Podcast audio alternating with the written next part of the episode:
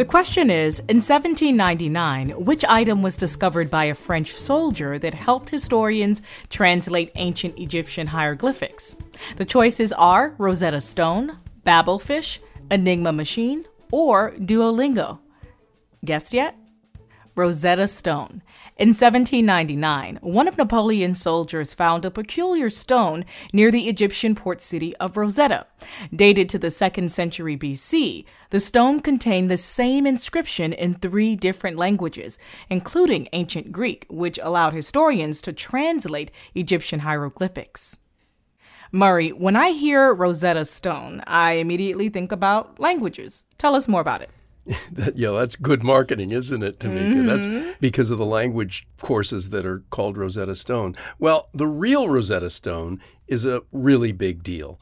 It's hard to imagine now, but for over 1,500 years, we didn't know much about ancient Egypt because as many documents and carvings as exist from that civilization, which lasted for some 3,000 years, mm-hmm. we had no way of knowing what those writings meant.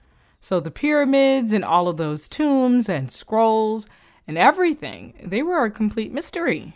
Well, the hieroglyphics were, anyway, until the Rosetta Stone.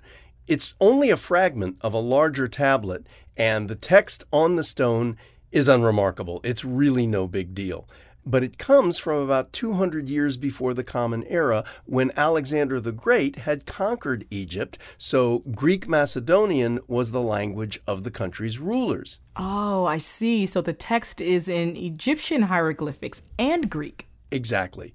And also what's called Demotic, the language of the people in Egypt.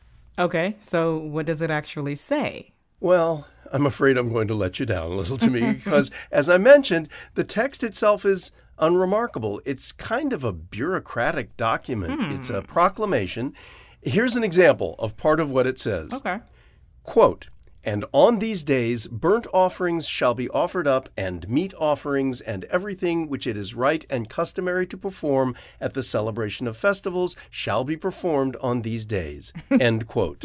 Say what? Exactly. I mean, I can't claim it's a page turner or a stone turner, but it's like if you found I don't know, a software manual in both English and Mandarin Chinese, uh-huh, uh-huh. eventually you'd be able to read other things written in Mandarin. Mm-hmm. But the software manual would still be just a software manual. I guess, but it seems like that would take forever to figure out the other language. Well, it did, sort of. Napoleon's soldiers found the stone in the summer of 1799, mm-hmm. but when the British defeated Napoleon, they took the stone to the British Museum in London, where you can see it today. Oh. It took a French scholar named Champollion nearly 20 years to decipher the hieroglyphics, but that unlocked the whole field of Egyptology. Since then, archaeologists have found other similar things written in hieroglyphics and other languages, but the Rosetta Stone was the first. And now the phrase Rosetta Stone, as you mentioned, it's mm-hmm. shorthand for anything that unlocks a mystery or a code like a language. So everything we know about ancient Egypt, we owe to the Rosetta Stone?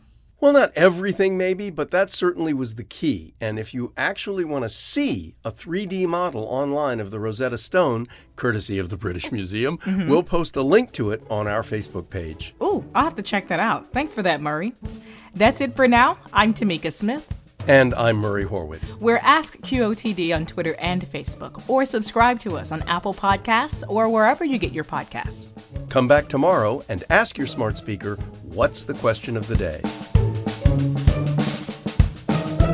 Learn something new every day.